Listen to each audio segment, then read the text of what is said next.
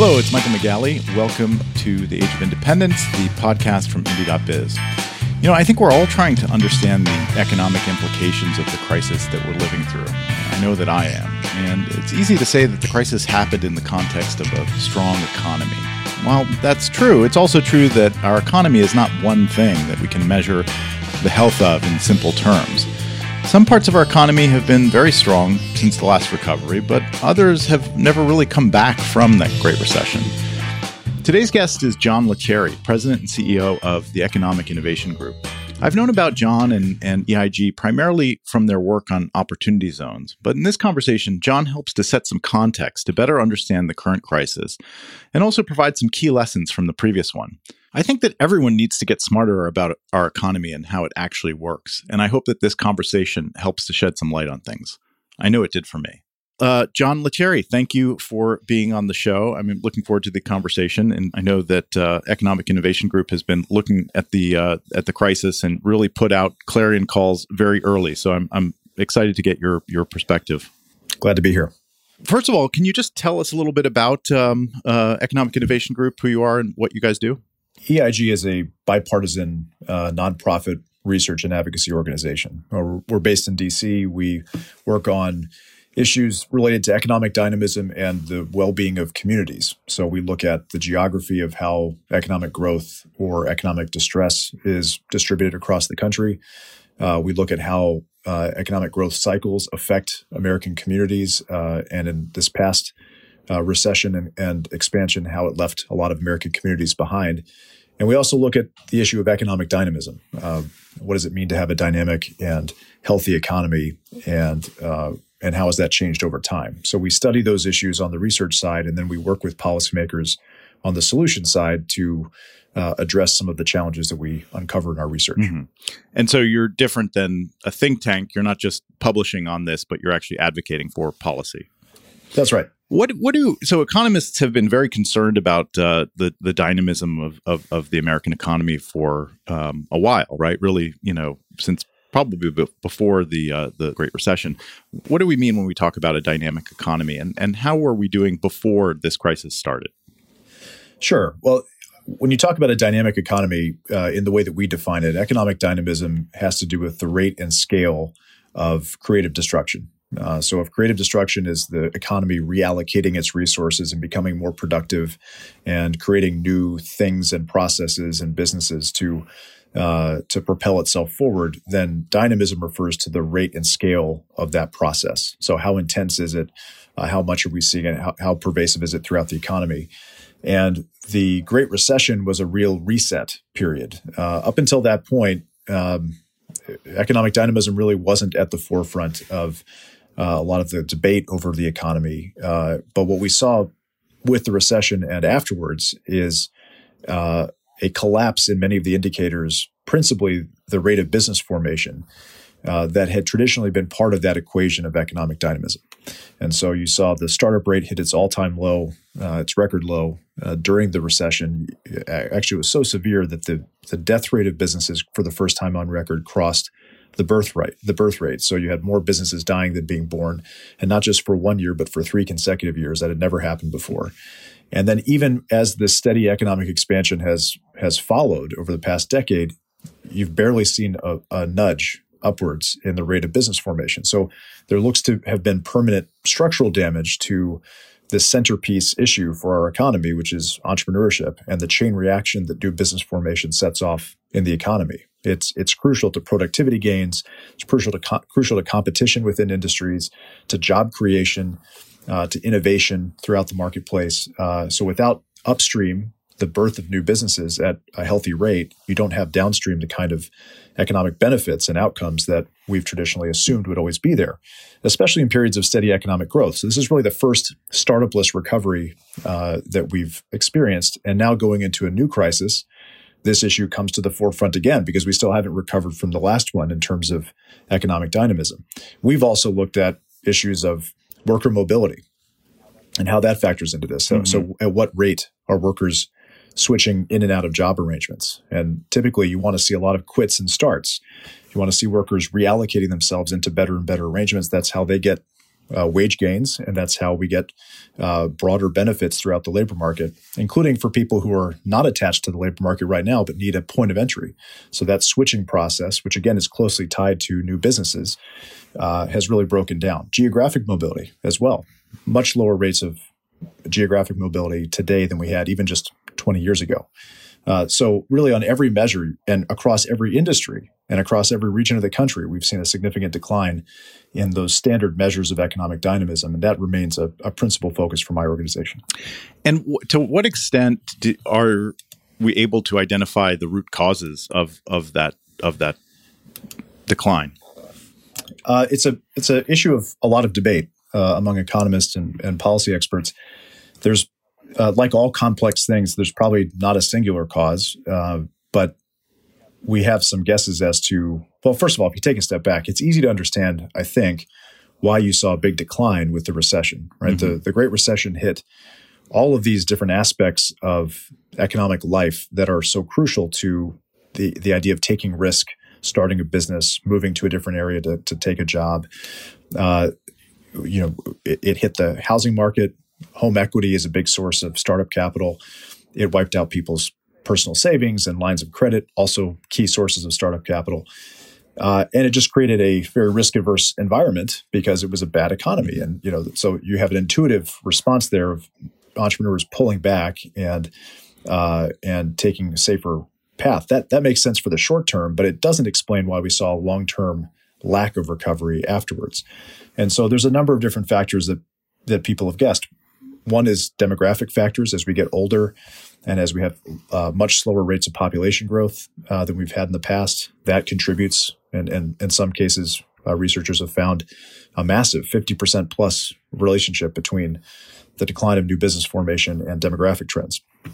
So some have looked at regulatory changes and the complexity of, of regulation and how that's gotten in the way of uh, new entry into into different economic sectors. So it's a lot of different causes, but uh, more fundamentally, the concern is that it's not a top priority for policymakers. This is not a, a centerpiece issue, and the what should be considered an urgent problem to be addressed, this massive decline in American entrepreneurship, is really an afterthought for Republican and Democratic administrations. It doesn't uh, it doesn't really matter. This is not a political red versus blue. This is a jump ball issue that nobody has claimed.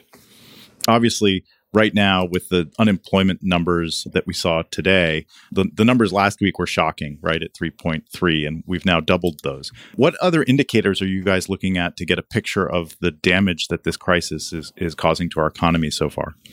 The unemployment numbers are shocking, and we really don't have an analog for what we're seeing right now. So we almost need to invent a new kind of terminology to deal with it because simply saying we've never seen this before or this is unprecedented, that's that's going to lose its potency mm-hmm. here after a few weeks of of, uh, of repetition, record after record being shattered. Yeah, so uh, so it's a huge concern, and the unemployment numbers are some of the most immediate that we have access to. So that's that's um, it's one of the earliest indicators we're going to get. Uh, most most federal economic data it lags, and sometimes lags very significantly. So uh, where we're looking includes things like bankruptcy filings. You know, we want to see for commercial bankruptcies and personal bankruptcies, how are we seeing a big uptick in those as a result of the economic uncertainty and the devastation that this crisis has wrought across many different sectors of the economy.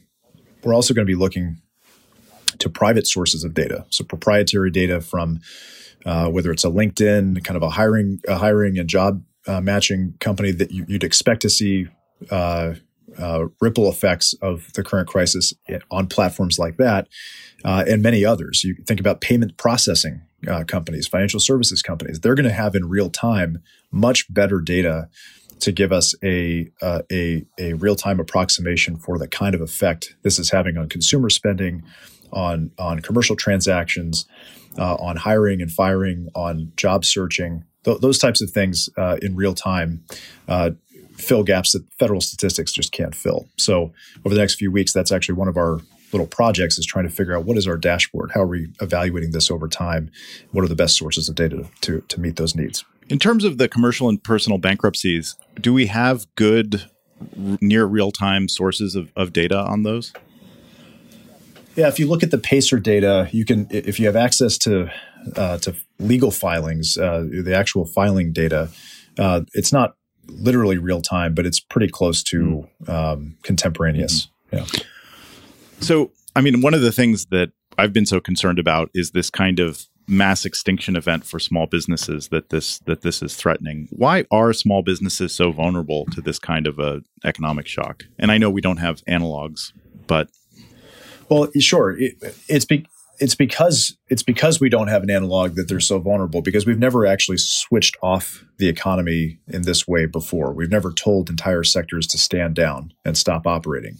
Um, so you'll have you'll have downturn events where revenues will drop, consumer demand gets affected, and and that will that will kind of cull uh, a certain percentage of different sectors in a severe downturn. But the the sector survives, and the the vast majority of the businesses in that sector survive, uh, even with a relatively severe downturn.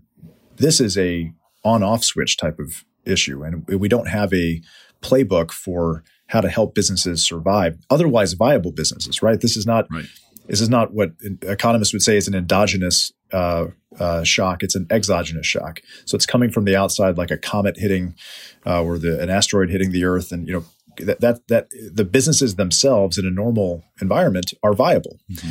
Uh, but because of this outside uh, influence, uh, they have to shut down operations, and we don't have a we don't we don't have a precedent for that so we don't have a playbook for what do you do to keep a business alive and no business contingency plans for that you know no no I, I shouldn't say no i would say very few businesses very few business owners think i need to keep three or four months worth of uh, cash on hand to cover all of my operating expenses for for uh, uh, a period of time that who knows? It could be three or four months. It could be longer than that, and and that's not part of the normal contingency planning of a business. For small businesses, uh, it, you know, J.P. Morgan Institute has great statistics on how much cash buffer they have, and you're talking about for for most businesses a matter of a couple of weeks or maybe a little bit more than that. So in this environment, we're already we've already been on the clock for more than two or 3 mm-hmm. weeks. Uh, so we already have the wave of closures happening. We already have insolvency setting in. We already have, as you just mentioned, we have um, 10 million layoffs that have already accumulated. We have that's the equivalent of a of a great recession in a matter of of a little more than a week. Uh, so so that's what makes them particularly vulnerable is that we have not built in any safeguards for such a mass extinction event, uh, such a shutdown event, and as a result, uh, you need a really robust federal response to to insert itself into that gap to to to give businesses again that are otherwise viable, if they can get to the other side of the crisis, they can be profitable and survive. Uh, but it's getting them to that other side that's so critical. And this is not just for the business's sake, right? It's right. important to have businesses, and we uh, we don't want to see businesses fail for no reason. But the but the the real compelling reason to to to intervene in a uh, in a really uh, significant way is that the recovery of the economy on the other side of this crisis depends upon those businesses or a healthy bulk of them being alive on the other side. That's how we get to a strong recovery. So if we want a V-shaped recovery that we didn't have after the Great Recession, we have to keep as many of these businesses alive as possible. If we lose them, then you've lost the attachment to the labor force that many of their workers have. You've lost the intangible things, the business relationships, the supplier relationships, the all the the community effects of that uh, having to be restarted from scratch, it's a really profound drag on uh, on the recovery process. So there's a very self-interested reason for us to spend a lot of taxpayer dollars now to intervene, so that we don't have even worse options three or four months from now when we try to hit the switch back on. Yeah, it feels a little bit like we're the business mortality that we're talking about is really a corollary to the disease itself, right? There is this sort of parallel in trying to flatten that curve before you get to uh, the domino effect of, as this thing spreads through the economy. I think that's well said. You know, March 18th, you guys put out a, uh, a, call for a very ambitious rescue package for American small businesses. Can you give an overview of, of that plan, um, the plan that you and Adam Ozimek put out? Uh, absolutely. So, uh, in short, we're trying to take advantage of the fact that the federal government can borrow at essentially zero interest uh, right now. There's an extraordinary borrowing capacity that the federal government has to borrow cheap. And what we would like to see, what we proposed, uh, and it seems like a, already a lifetime ago, uh, March 18th, uh, was was to provide a lending facility that that passed on that extremely low interest borrowing capacity directly to small businesses via uh, commercial lenders. And to allow them to take fully insured, zero interest, long term loans that would allow them not just to survive a two or three week crisis, but to have the longer term certainty that they can weather the storm and come out just as resilient on the other side. So, this would allow them to restructure their existing debt, uh, per- perhaps make capital uh, purchases like buying a building uh, that they currently rent. So, strengthening their balance sheet was really the goal here, not just short term survival, but anticipating that this is going to be longer than just a two or three or four week uh, issue. We need to give way more certainty than I think, and we'll talk about this in a moment, than the current uh, uh, legislation provides. Uh, and so the idea here was again long term, zero rate, uncollateralized fully federally insured debt that would allow businesses to come out more resilient, to improve their balance sheets, and to maintain their operational footprint during the worst of the crisis. So, again, they could snap back very quickly uh, after the crisis was over. Uh, and you know the scale of what we imagined would be necessary you'd measure in the trillions uh, and that was actually in the con- well in, within the consensus of economists uh, really across the spectrum when you look at what what businesses spend just on payroll, uh, you're talking about well into the trillions. Uh, but when you broaden that out to rent obligations, mortgage obligations, utilities, all the other inventory, all these other expenses, uh, again, it's a huge number. It's a mind-boggling number, but it's it's cheaper to do that now and especially to do it as a loan that gets repaid over time when interest rates already for the government are so low, uh, than to wait for a bunch of these businesses to fail and then try to do multiple stopgap measures that have to be reauthorized almost as soon as they're passed because the demand is so high that it's going to be spent down very quickly. Mm-hmm. Uh, and that's unfortunately what we saw Congress do just last week was uh, a good start uh, in this program called the Paycheck Protection Program, but uh, short-term debt, uh, uh, the the idea was to to give loan forgiveness in exchange for maintaining payroll, which is admirable, but unfortunately it constrains a lot of the necessary operational decisions that businesses make. Businesses, I don't think, are going to take on debt just to pay their uh, current employees if they don't believe there's a viable business in two or three months. And right now, I think the uncertainty is so high that a lot of businesses are not going to take that deal even if it's forgivable debt. Uh, and so right now we have a stopgap, and I think almost immediately Congress needs to go back and look for ways to expand that, including by passing parallel uh, programs like the one I just mentioned that we had proposed a few weeks ago. Hmm.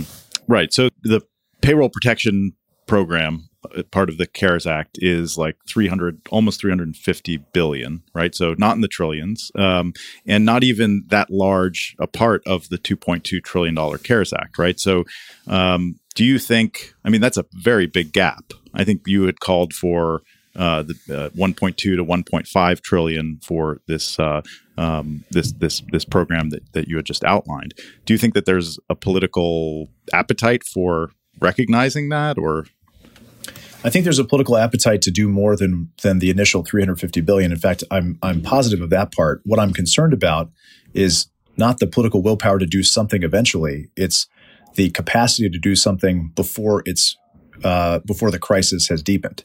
Meaning, you can't wait for 350 billion dollars to draw down before you've passed the next round or started the next negotiation.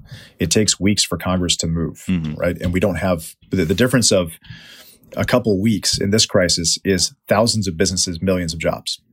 So we cannot afford for this to be a, a stutter step type of approach. We really need on the front end. Not again, this is the reason to go big early. Is you're not just trying to deal with the short term triage.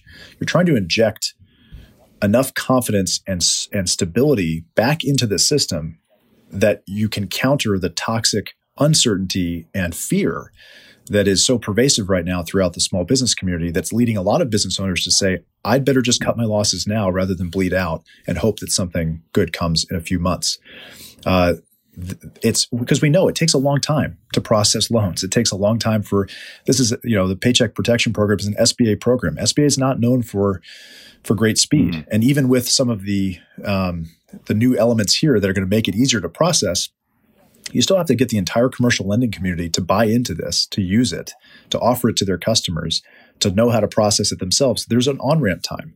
So uh, again, that that bottlenecking every day that goes by that you don't have this type of lending facility available with capital flowing is more businesses dying that will never come back. Uh, it's more jobs being lost that will put an additional strain on the social safety net. Uh, so I think all of those things speak to the need for Congress to do a lot more on the front end and overcorrect if necessary on the front end to counter what is a, a compounding crisis of fear, insolvency, lack of confidence that's going to crater all on its own a lot of businesses that might otherwise be viable.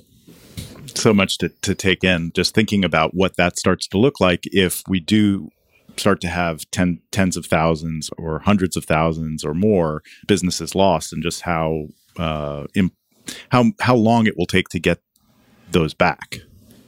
Well, what we learned with the Great Recession, unfortunately, is that it can take a decade or more to get back to uh, to a really strong labor market, to to a, a healthier rate of business formation. Uh, you know, the, these things take a long time. They they can be unwound very quickly, uh, but building them back up can take uh, decades or more. Uh, so again, that's the importance of a V-shaped recovery, and it's and it's why it's so critical that we not let too many of these businesses die because they they are so crucial to the to the bounce back, uh, uh, not just for themselves but for the labor market and for the broader economy as a whole. I think one of the, the lessons of the Great Recession. I mean, small businesses didn't get any relief really after after that, right? And so that inflection point that you were talking about for American small businesses, what do you think the lessons are when you're looking back on, let's say, that 12 years from 2008 till now? What are the lessons that you think we really need to learn um, as we address the the current crisis?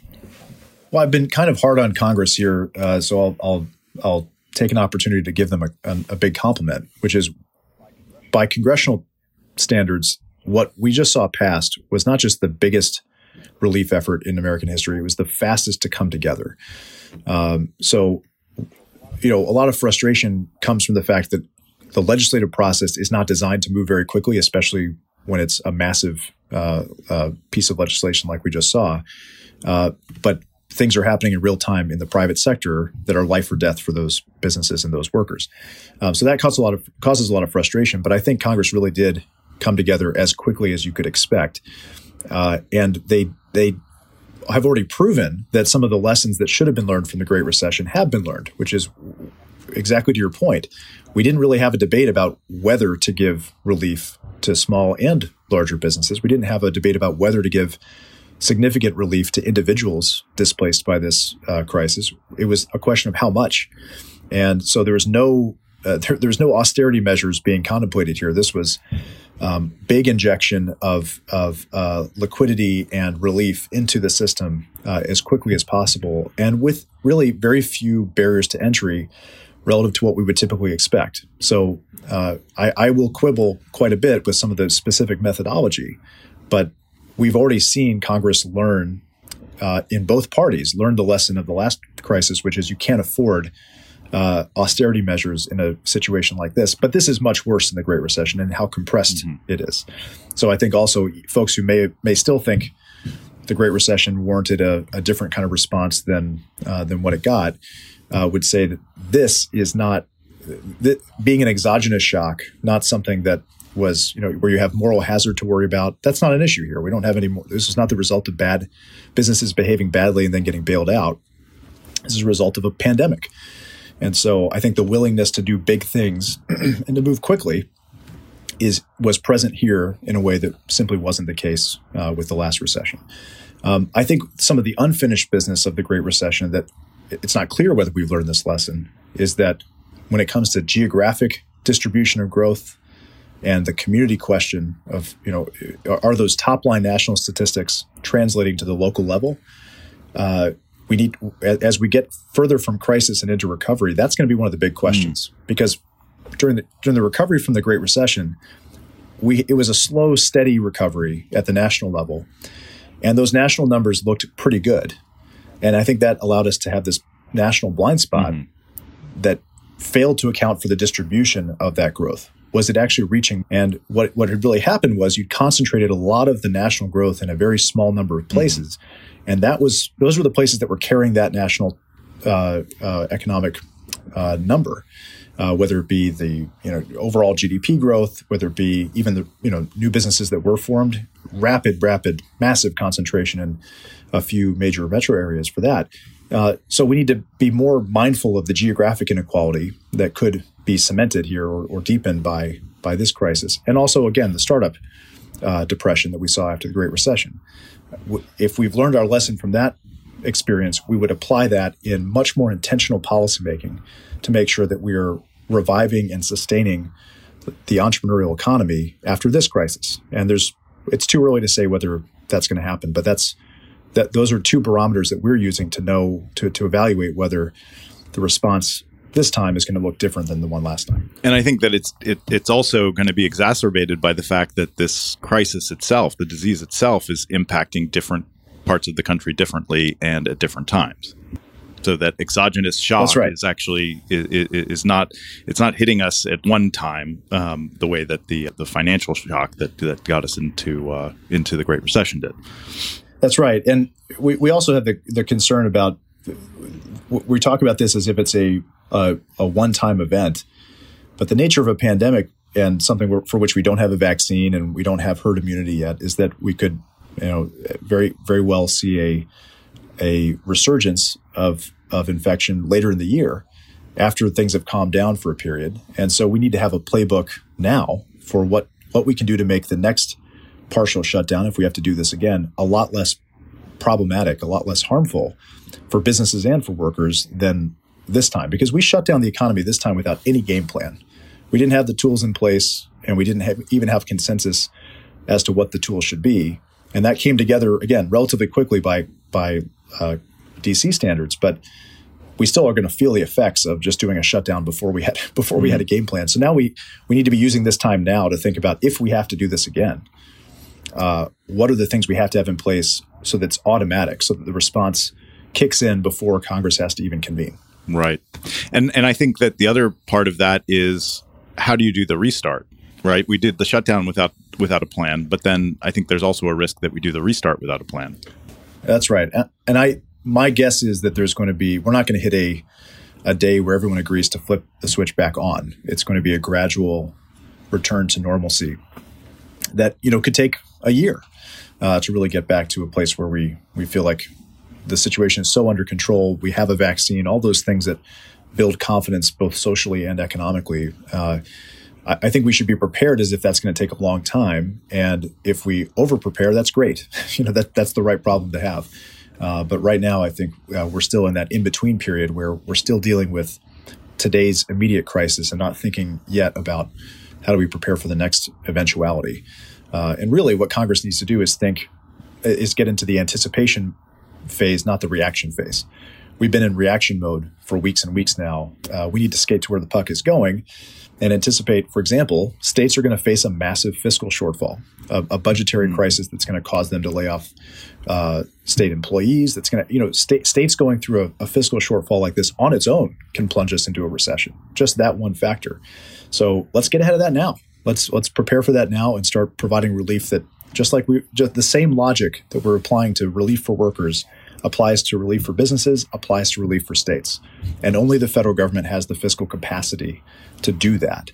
And so the time to do that is now, not once it becomes obvious that the crisis is already here and having deep ripple effects. Hmm.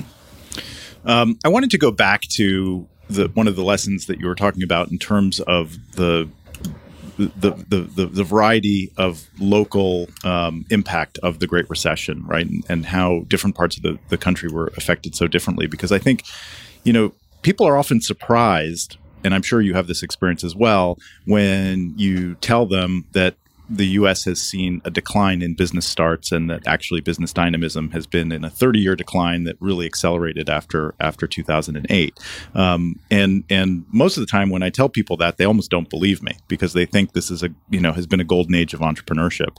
Um, can you talk a little bit more about how uh, that has has impacted different parts of, of, of the com- country differently? It feels like such a big part of the the, the the the challenge that we face as a nation.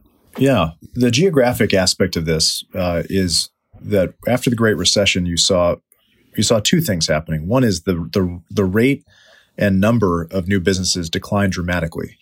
So not just in relative terms, but in in in real terms, we were actually producing fewer new businesses than we had in previous recoveries. Back when the economy was much smaller and the country population wise was much smaller. So it's it's really startling uh, to, to to line these recoveries up against each other and see how much of a drop off we were seeing uh, in in entrepreneurship. So it's the rate and scale on the one hand, and then it's the distribution of net new businesses on the other hand. So our research found in the first five years of of the recovery that five metro areas alone produced the same number of net new businesses as the rest of the country combined.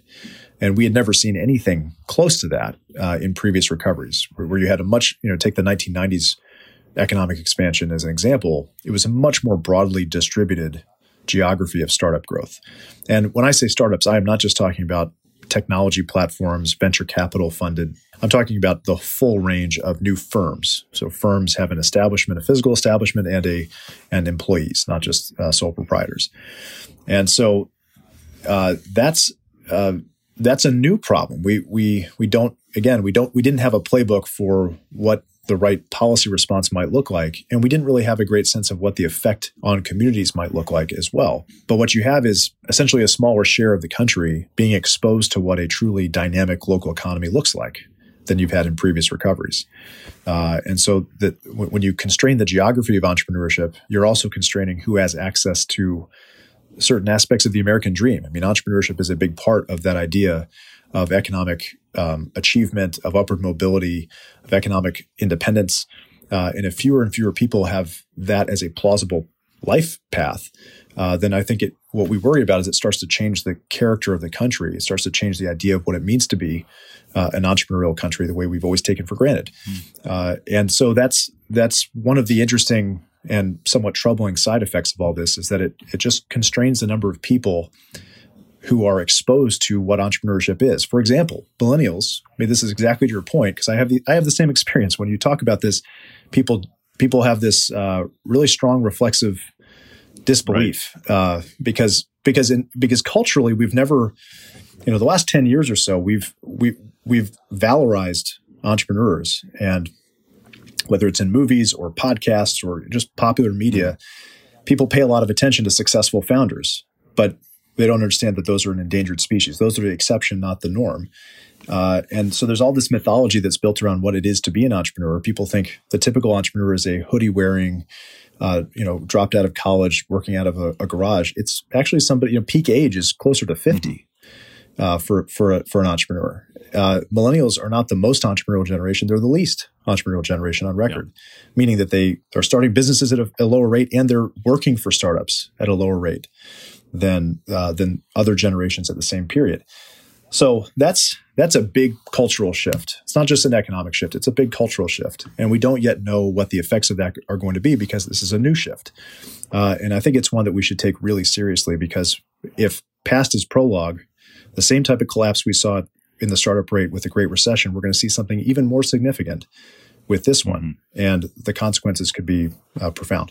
And I think you know the other side of the declines in business dynamism, right? When you have more more deaths than births of businesses, then your average business age and your b- average business owner age increases, right? So th- our businesses are older, and so they uh, will need to be the ones that fail, the ones that don't make it, because we're not going to be able to uh, nothing that we do is going to is, is, is going to get us out of the fact that we're about to lose a lot of businesses.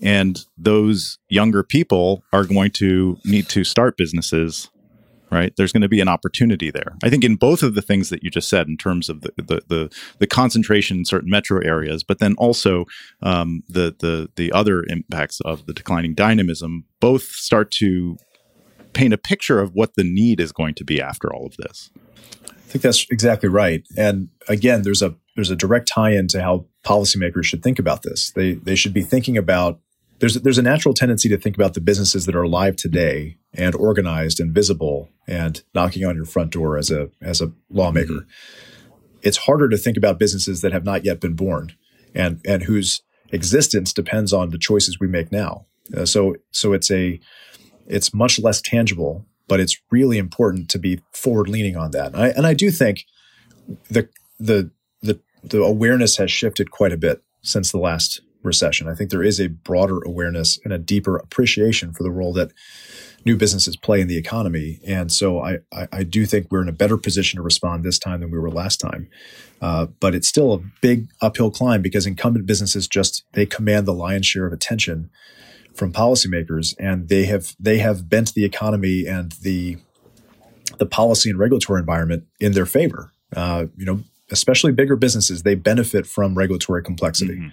Uh, complexity is a subsidy to larger uh, incumbent businesses because it it creates barriers to entry that new and small players can't navigate. Uh, and so you really need a wholesale different mindset from policymakers about what the goal should be and where their attention should be focused uh, than what we have today. And I, I don't I don't think we're there, but I think this you know you could go one of two ways. It could either deepen the kind of concerns that we're talking about, or it could be a wake up call that says we really have to take a different level of commitment to this challenge than what we've had in the past. Yeah, and I think in order for the policymakers to shift their mindset in that way, people need to shift their mindset. So, speaking of shifting mindsets, I think a lot of people have been a little surprised to see the speed of the government's economic response. How have you seen Congress and lawmakers evolve over the course of the last two months?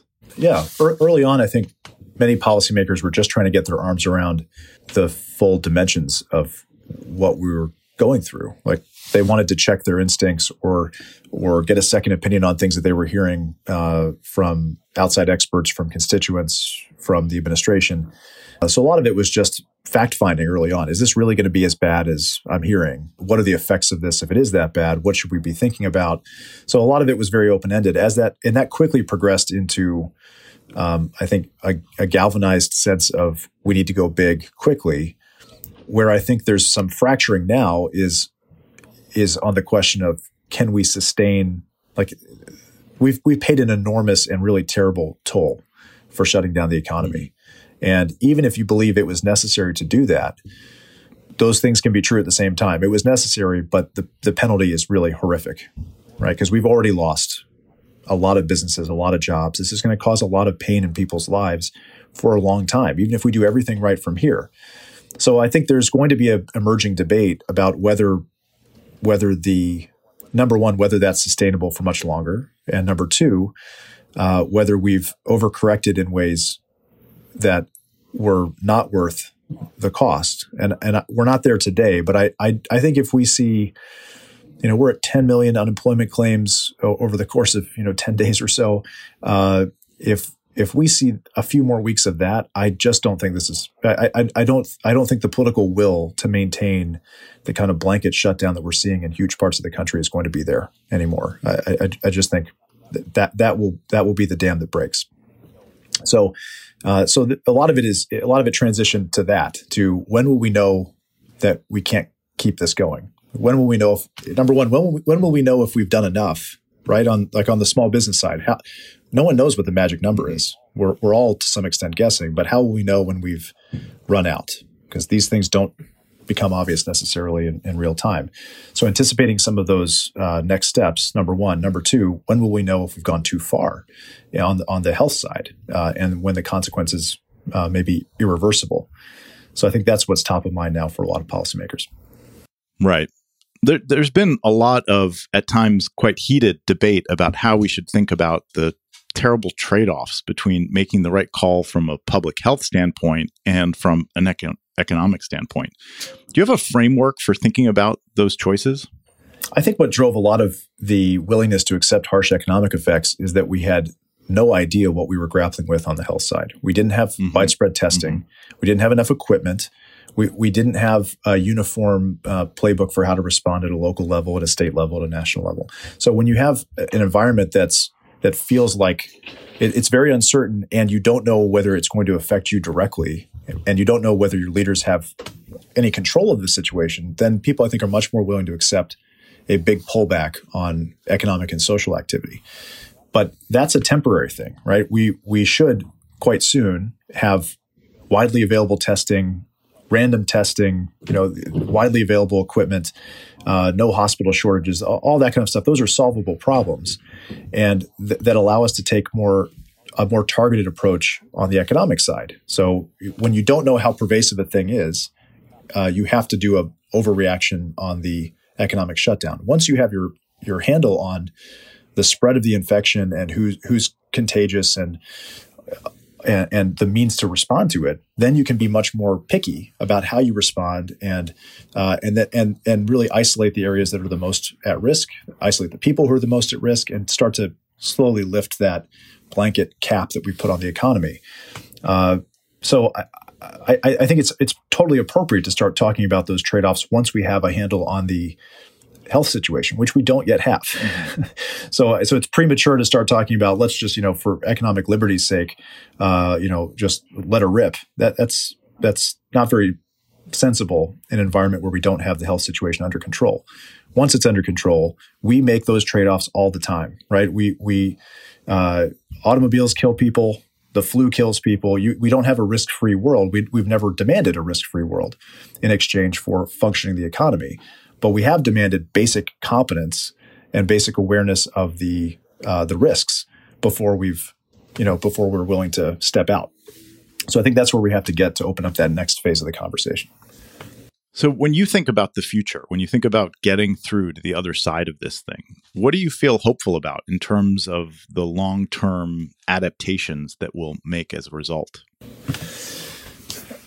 Honestly, that's a tough question for me to answer because I, like you, I want to find the more hopeful uh, strain of all this. But uh, so much of my bandwidth is is thinking about the mm. the not so hopeful parts of this. Uh, but but I'd say a couple things. One is if this uh, helps as an action forcing event to get us to think through what type of measures we need in place that are just part of the structure of our economy that give it more resiliency that that give us the capacity to react to unpredictable crises in a, a more fluid and forceful way, then then that is a very hopeful thing to emerge from this. It's a terrible way to learn the lesson, uh, but if we learn the lesson, it means that we probably will not have to go through something quite as painful as this under similar circumstances again. So even if we were to be hit with another pandemic, if we have if we've gotten the the COVID playbook down and we've figured out the lessons from this one. And I think again, we're on our way to learning some of those lessons where we found consensus in areas that even just a couple years ago it would have been unimaginable to have conservative Republicans and progressive Democrats agreeing on some of the measures that have been taken, forcefully agreeing on some of the measures that have been taken. Uh, and where it resonates with me is on the the need for simplicity, for elegant simplicity in the way we design certain policy re- responses and tools, so that you don't in a crisis like this, you're not so worried about targeting and complexity. You're worried about broad accessibility and speed. Mm-hmm. And and so there there was clearly a breakthrough on those fronts where if we can capture that for next time and again have some of those pieces in place automatically as as many economists have proposed that you know when when you see the numbers hit a certain threshold you don't have to vote it's just an automatic stabilizer that kicks mm-hmm. in uh, so that so that it's part of your it's part of your brake pads as an economy. You can measure the impact of that across millions of lives, thousands of businesses, thousands of communities. That that that could be a very important part and positive part of the legacy of this experience. So that's really where I'm focused is thinking about how how can we crystallize some of these experiences and lessons and apply them in a very intentional way so that the next time doesn't look like what we saw this time. Excellent. Well, that's a great hope for the future, and I thank you for the time today, John. This has been this has been great. That was fun. Thanks for having me. Well, thanks everyone for listening. I'm planning to continue putting out shows on a little bit of an ad hoc basis. You know, things are moving so fast, and I feel like sharing information is the key to getting through this together. Um, if you have questions or things you particularly want to hear me cover, you can send me an email at michael at indie.biz. Be safe, stay well, and take good care of yourself. Thanks.